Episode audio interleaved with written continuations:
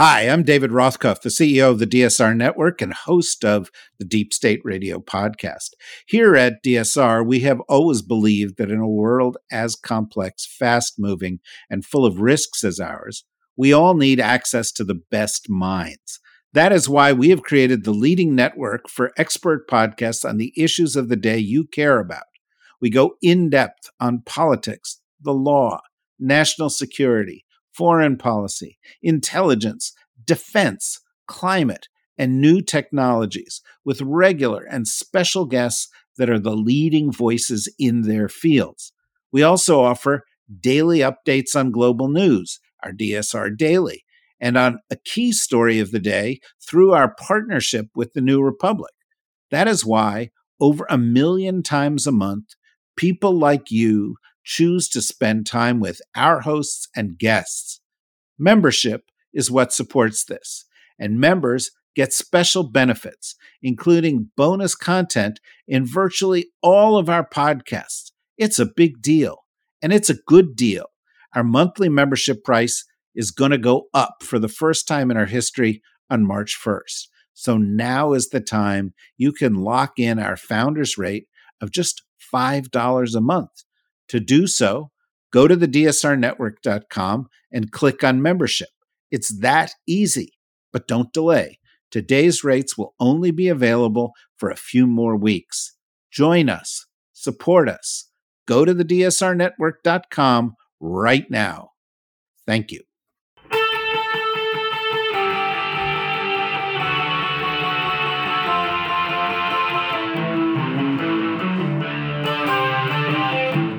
This is The Daily Blast from the New Republic, produced and presented by the D S R Network. I'm your host, Greg Sargent. In recent days, Stephen Miller has been running around excitedly insisting that if Donald Trump is elected president again, mass deportations will begin on day one. Trump and his allies are drawing up plans for mass removal camps. Meanwhile, later this week, President Biden and Trump will both be visiting the border. And on top of all that, it's being reported that Biden is considering taking dramatic new steps to limit asylum seeking. We think that's a mistake and that there's a better way. We're really fortunate to be joined by today's guest, Jason Houser, who was Chief of Staff at U S Immigration and Customs Enforcement in twenty twenty-two and twenty twenty-three. He'll help us make sense of all this. Welcome, Jason. Thanks, Greg. Thanks for having me. The Post reports that Trump and his allies are drawing up plans for mass deportations, including giant camps to hold migrants before their expulsion. Miller's been all over the place talking about this. This is obviously heinous in human terms, but let's start here. As someone who worked at a senior position at ICE, which would carry out these removals, how realistic is this vision? You know, Greg, it's from an operational perspective and just sort of a law enforcement perspective, you can see how most of this is, one, unfeasible. It's it's the ability to sort of operationalize it and bring it into sort of the volume and scale that you would need, would need to sort of lean on not only all of ICE's resources on the enforcement and removal side, but also the resources of, of Homeland Security investigations. And quite frankly, the less of the federal the larger federal law enforcement and D H S communities.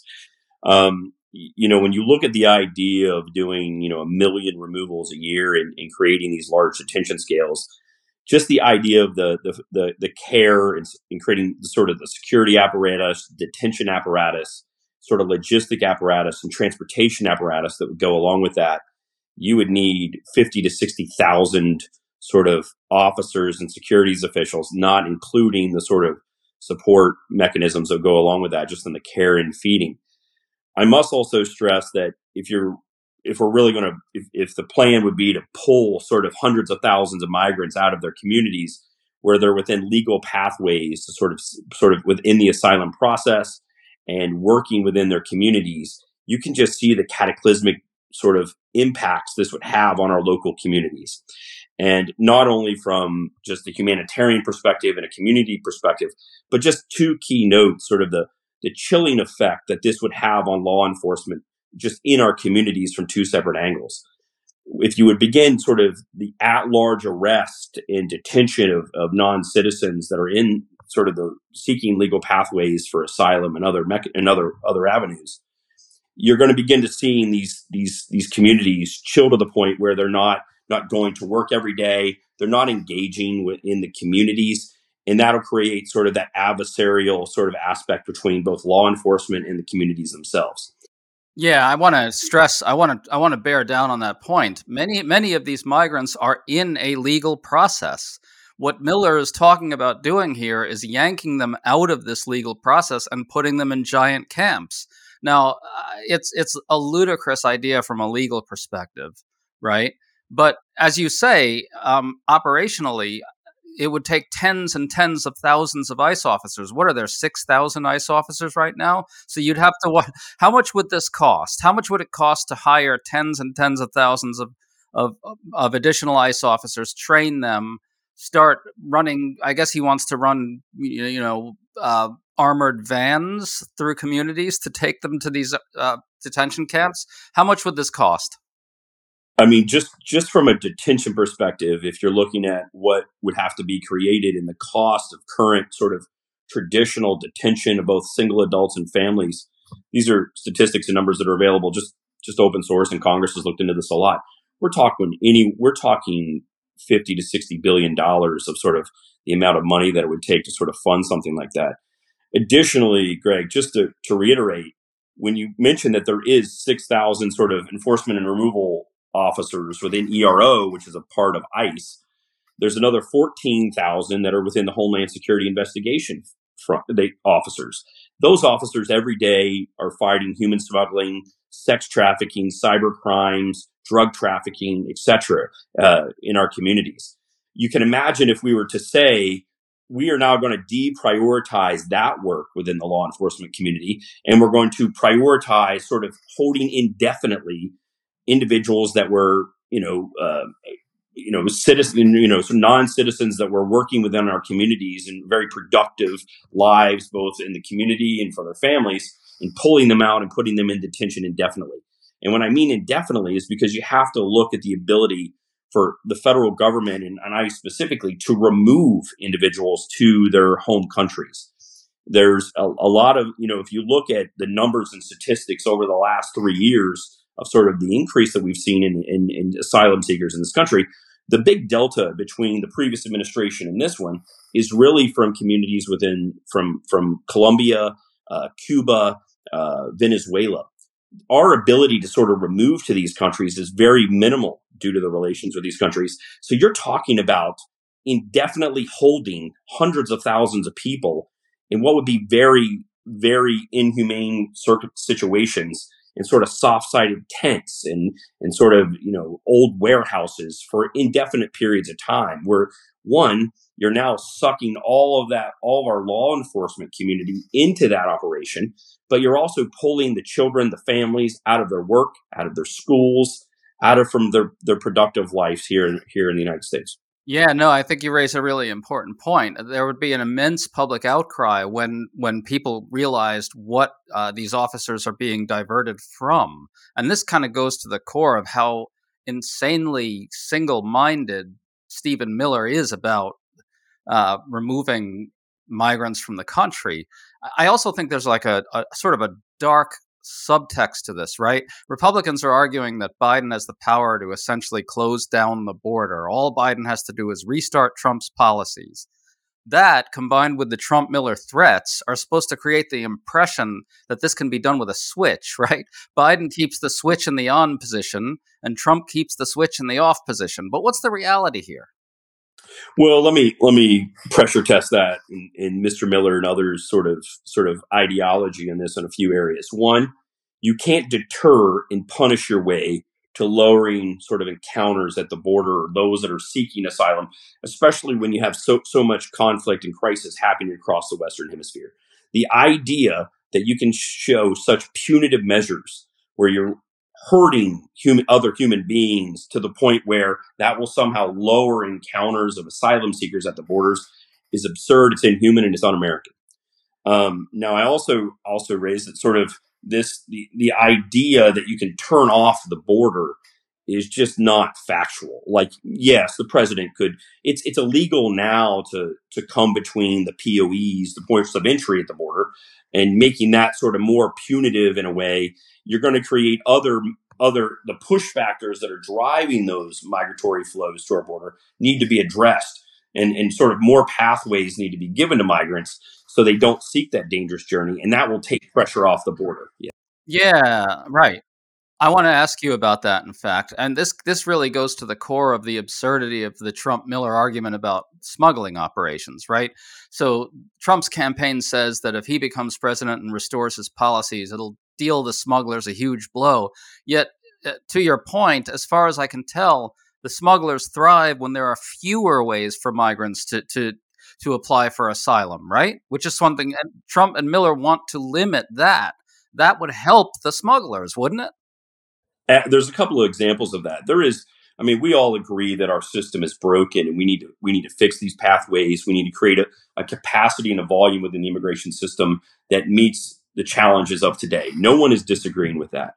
But if you look at some of the previous administration's policies, mainly the sort of the the over-focus on Title forty-two and sort of expulsion mechanisms, the M P P program, which was winded down, it created, in, in just those examples, recidivists.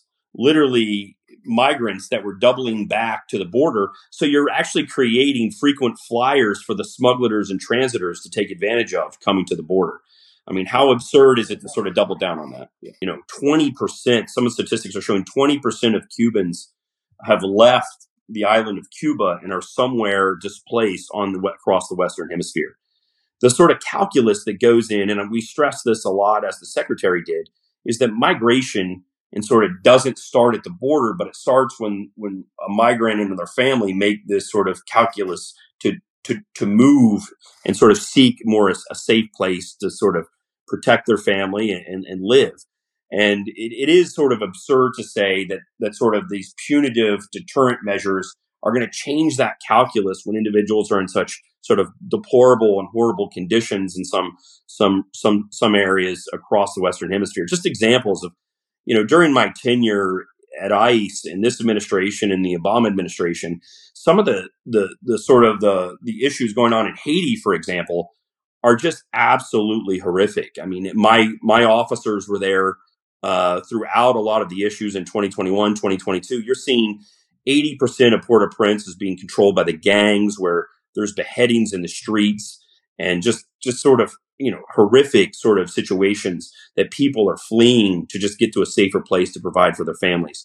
To disregard that is is absurd, and sort of think that you can drown down the the cal- you know the calculus of a migrant's ability to gain asylum. Now, with that said, we have to create processes and the capacity to sort of handle the situation while also taking taking the control of migrants' flows to the border away from the transitors, away from the smugglers. And we have to engage our sort of hemispheric partners in these other nations in figuring out what the, the holistic plan is for how we're going to do address the situation currently in the hemisphere. So it's been reported that Biden is considering a suspension of asylum seeking entirely under certain conditions. Apparently, he'd rely on the Immigration and Nationality Act. And again, restrictionist-minded pundits are endorsing this I- idea. But didn't Trump actually try this, only to be blocked by the courts? You know, that is that is absolutely correct. It was blocked, I believe, by the Supreme Court at the time. And my challenge here is I think I think you saw a sort of the, the initial stages of what is becoming movement, but, you know, even bipartisanly and by the president to sort of address the bigger issues when you bring up the, the I N A and the Naturalization Act. I mean, we're taught that, you know, the, the bulk of our immigration law in this country was written in the mid sixties. I mean, you know, Bonanza was the top television show at the time, and the Rolling Stones were atop the, the music charts. The and just think of that in the context of, let's say we didn't update our, our tax code since nineteen sixty-five. It's just, it's an absurd sort of, of way that we go about it, that we, we've not sort of addressed the key things, the key parts of our immigration process that need to be updated. And that is, that falls at the feet of the Congress.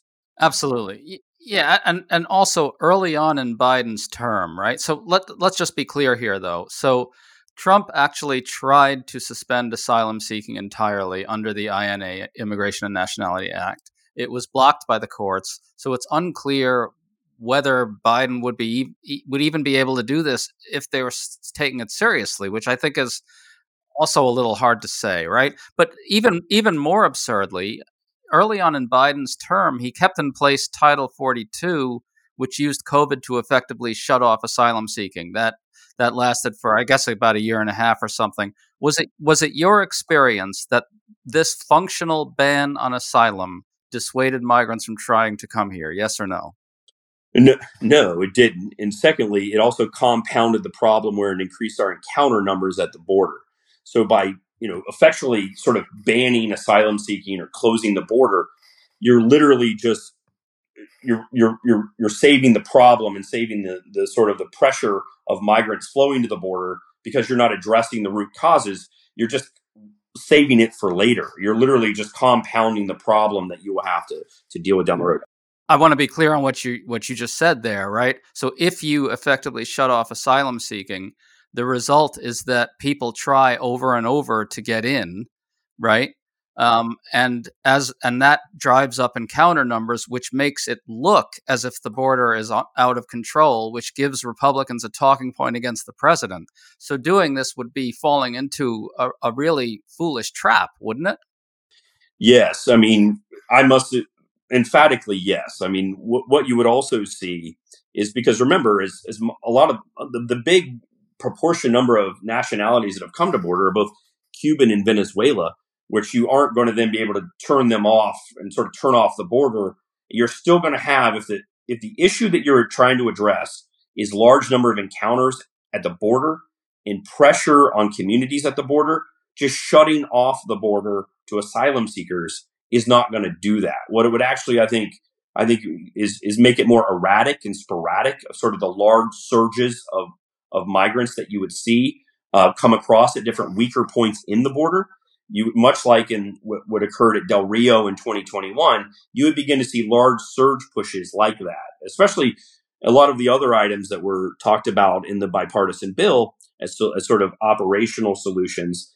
Uh, you know, I I would challenge some of them to say, if you if you cap the number of asylum asylum seekers every day or encounters, and then you shut off the border, you're really going to create what I would just sort of like like sort of like surge periods where you'd see these drastic surges just in some of the weaker parts of the border. So you're just making it more erratic and sporadic, and then you're not allowing operationally for C B P that's built this sort of the resourcing and capacity across the border, where they've, they've planned and resourced based on current flows to properly respond. So it'd be, you wouldn't, you would still be in a bit of a, uh, you would just be in a bigger whack-a-mole period. The moles would just be bigger because of the large surges. All right, let's just put this out on the line here. Do you personally believe, as somebody who has been right in the middle of all these problems, do you believe that if Biden were to do something like shut down asylum in that fashion, would it dissuade migrants from coming to the country?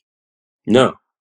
Okay, so they're both going to the border. I think it's a mistake for Biden to try to suspend asylum seeking, because it reinforces the impression that the president actually can shut off migration.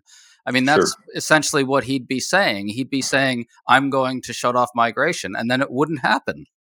That seems like a P R disaster. I mean, if he's going to the border, you got to come up with a better sort of set of public communications than that, no?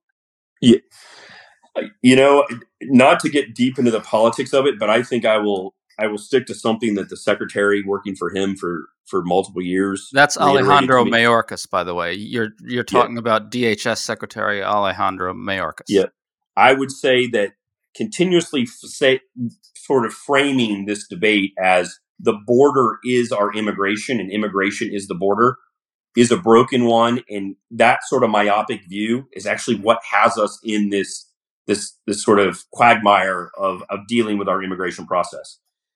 The immigration continuum or system begins when a migrant makes the decision to make the journey, and it ends years later currently in when they're given some sort of pathway or decision on their asylum, you know, a claim, et cetera. That is not just the border. The border is just one small picture of that, but our our policy and our politics have become so fixated on that image that it has narrowed the understanding of what is actually going on across the system. Addition, from an operational Department of Homeland Security perspective, you can see how that that that sort of broken view is coming out in our policy and, and, and in Congress, that money to address the volume that we're seeing of asylum seeker is going to border security. So it's creating a bigger pipe and a bigger security apparatus at the border, but we're not creating that, expanding our sort of disruption of transit and human trafficking on the front end to get to the border. We're not expanding our sort of immigration judges and A O asylum uh, officers. We're not creating more capacity on the N G O side. We're not creating this sort of process on the, you know, on the, uh, you know, here domestically to, to handle that volume. And that's where you see a lot of the conflict with a lot of the cities and the, and the federal government of, of sort of debating about resourcing and the capacity they have to respond to, to, to assist these communities. Yes. That, that, that gets to my final question for you. I mean, a better move for Biden here might be to seize on the Trump-Miller threats, which are deranged, and say something like, look, the border is really hard to solve. It's a very difficult problem, but mass deportation camps and closing the border aren't the answer. That's not American. Instead, we need to fix the system and resource it properly. We're now learning that immigration is driving the booming economy. Couldn't Biden say that instead of killing this golden goose, which Trump and Miller would do, that Republicans should step up and help provide the resource, the resources to make immigration work for the country?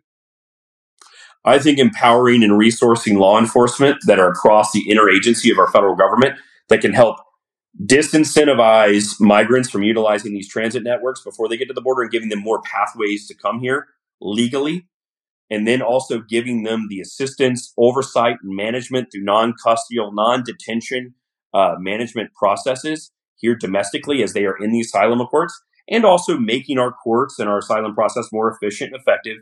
And then, you know, also creating sort of the ability for law enforcement to oversee sort of from a public safety and national security sort of, you know, uh, you know, safety uh, perspective, overseeing that process is, is the way to, is the way to go. I think it's one, it, it, it leans on the ability of how valuable the ninety-nine point five percent of migrants and non-citizens are to sort of our American communities and our economy, and what and the sort of the benefits of them bringing coming to the, the country. But it also also allows us to sort of humanely, justly, and orderly work people through the process. And what you're seeing currently through the the border lens, as I call it, um, is is ineffective, and it's it's doing it's it's it's it's it's hurting both our politics, it's hurting our policy. It's it's creating sort of what I believe is sort of an anti-migrant culture in this country in, in some regards. I think you can be pro-law enforcement and pro-immigration at the same time. And I think if the president continues to begin to articulate those core values, I think I think that is where the American people are. Yes, what you said there is important. Uh, Trump and Miller and Republicans want chaos at the border precisely because it creates that anti-migrant culture you're talking about. Jason Houser, thank you so much for all your insights today. Absolutely, Greg. Thank you for having me. You've been listening to The Daily Blast with me, your host, Greg Sargent. The Daily Blast is a New Republic podcast and is produced by Riley Fessler on the D S R Network.